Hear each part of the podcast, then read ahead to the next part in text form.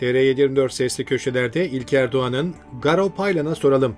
O polisler neden hapiste çürüyor başlıklı yazısını paylaşıyoruz. Bir polis, hali hazırda bir partinin İstanbul İl Başkanı olan eski bir vekile kameralar önünde tokat atıyor. Bu kabul edilebilir bir şey değil. Valilik açıklamasında ise polis değil, tokat attığı Ferhat Encü suçlanıyor. Encü'nün polise hakaret ettiği ileri sürülüyor ki görüntülere göre böyle bir şey yok. Kaldı ki daha sonra polislerin çekilen görüntüleri silme telaşı da medyaya yansıdı. Encü suçlu idiyse polisler neden görüntüleri silmek için uğraşıyordu? Skandal tokat olayından bir gün sonra protesto gösterileri yapılıyor. Polisin tokat attığı Ferhat Encü'nün partisinin milletvekili Garo Paylan, önlerine barikat kuran polislere şöyle diyor. Bak FETÖ'cüler de böyle yaptı, şimdi hapiste çürüyorlar. Sen de çürüyeceksin. Garo Paylan'ın cemaat mensuplarına yönelik benzer nefret söylemleri daha önce de olmuştu. Bu ilk değil. Paylan, iktidarın ağzıyla hizmet hareketine yönelik soykırıma odun taşımakta hiçbir sakınca görmedi ve görmüyor. Ermeni kimliğinden dolayı kendisi sürekli ırkçı, nefret söylemlerine muhatap olan birinin aynı şeyi başkalarına yapması ne kadar ironik. Rejimin nefret dilini kullanarak ülkeye demokrasi ve hukuk getireceğini düşünüyor olmalı. Garo Paylan'ın ifadesiyle hapiste çürüyen, daha doğrusu çürütülen polislerin kendilerini savunma imkanı yok. Bu nedenle onlar adına biz Garo Paylan'a birkaç soru soralım. 7 yılı aşkın süredir hapislerde çürüyen polislerin suçu neydi? O polisler 17-25 Aralık yolsuzluk ve rüşvet operasyonunu yapmasa ve kamunun, milletin hukukuna sahip çıkmasalardı bugün cezaevinde olurlar mıydı? O polisler yolsuzluğu, rüşveti, kara para aklamayı görmezden gelselerdi, bugün her biri bir yerde amirlik, müdürlük yapıyordu. Ancak onlar ne pahasına olursa olsun görevlerini yaptı ve hırsızları yakaladılar. Başlarına gelebilecekleri bile bile bunu yaptılar. Tıpkı düşündükleri gibi oldu. Terörist olmakla suçlandı ve tutuklandılar. Aileleriyle tehdit edildi ancak yine de doğruyu söylemekten geri durmadılar.'' O polisler bu milletin hakkını korumak için bedel ödedi ve hala da ödüyor.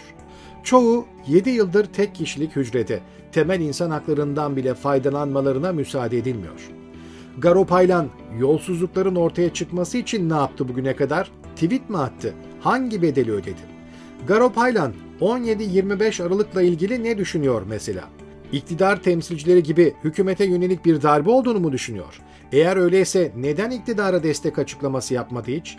Böyle düşünüyorsa çıksın ve iktidarın yolsuzluk yapmadığını, bakanlarının rüşvet almadığını, İranlı Zarrab'ın önüne yatmadıklarını söylesin.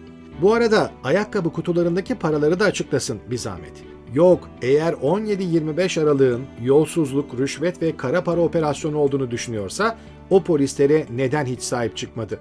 O polisleri cemaate mensup olduklarına inandığı için mi görmezden geldi ve geliyor? Hani herkes için adalet, herkes için hukuk isteyecektik ne oldu?